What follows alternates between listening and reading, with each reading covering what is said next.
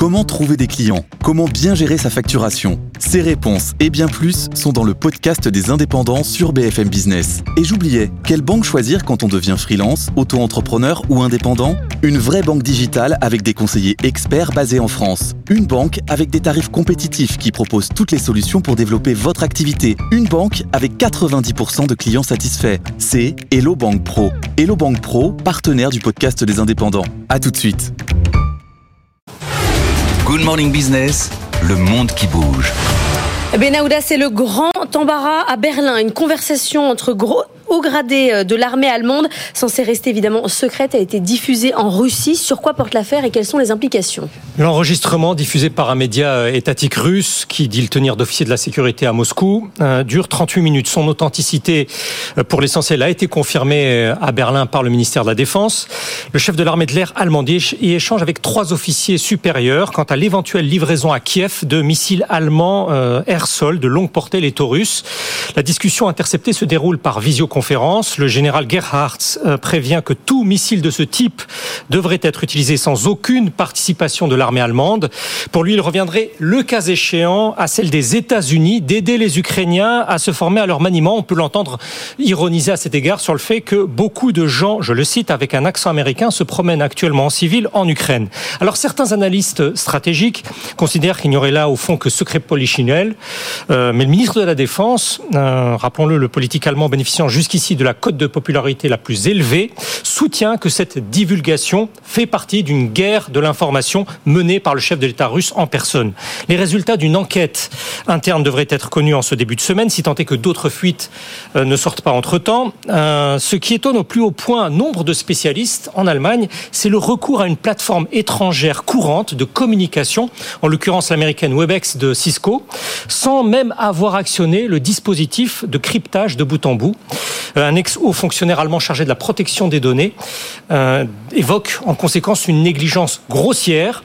La recommandation, explique-t-il, ne peut être d'utiliser exclusivement les moyens de communication que l'on maîtrise intégralement.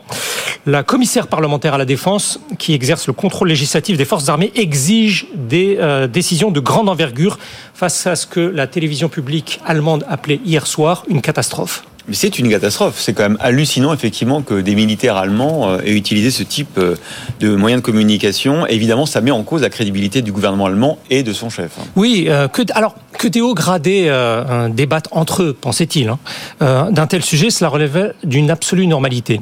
Ensuite, ce qui n'est pas le cas en revanche, c'est lorsqu'un chef de gouvernement, en l'occurrence Olaf Scholz, dévoile incidemment des informations d'ordre militaire de ses principaux pays alliés. Il faut commencer par rappeler ce que nous avions ici rapporté ici le, 23 février.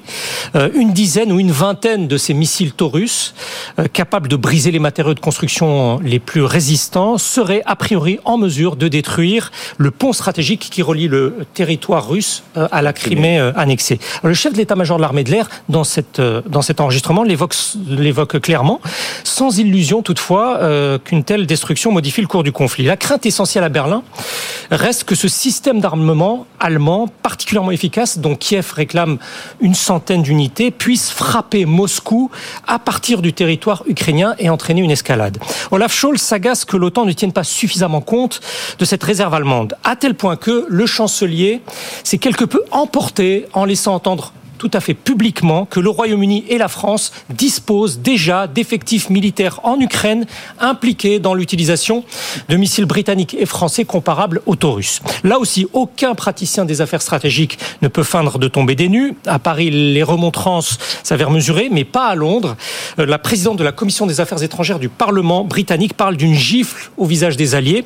L'ex-ministre britannique de la Défense jusqu'à août dernier n'a pas de mots assez durs à l'encontre de Olaf Scholz, le chancelier allemand selon lui, non seulement une utilisation dangereuse des faits, mais aussi de faits souvent erronés. Le comportement de Scholz, dit-il, a montré qu'en ce qui concerne la sécurité de l'Europe, il n'est pas l'homme qu'il faut. Ce qui fait dire à un élu conservateur allemand très expérimenté en matière de politique étrangère que le chancelier social-démocrate a fait preuve d'une irresponsabilité totale et accentué les divisions entre Européens.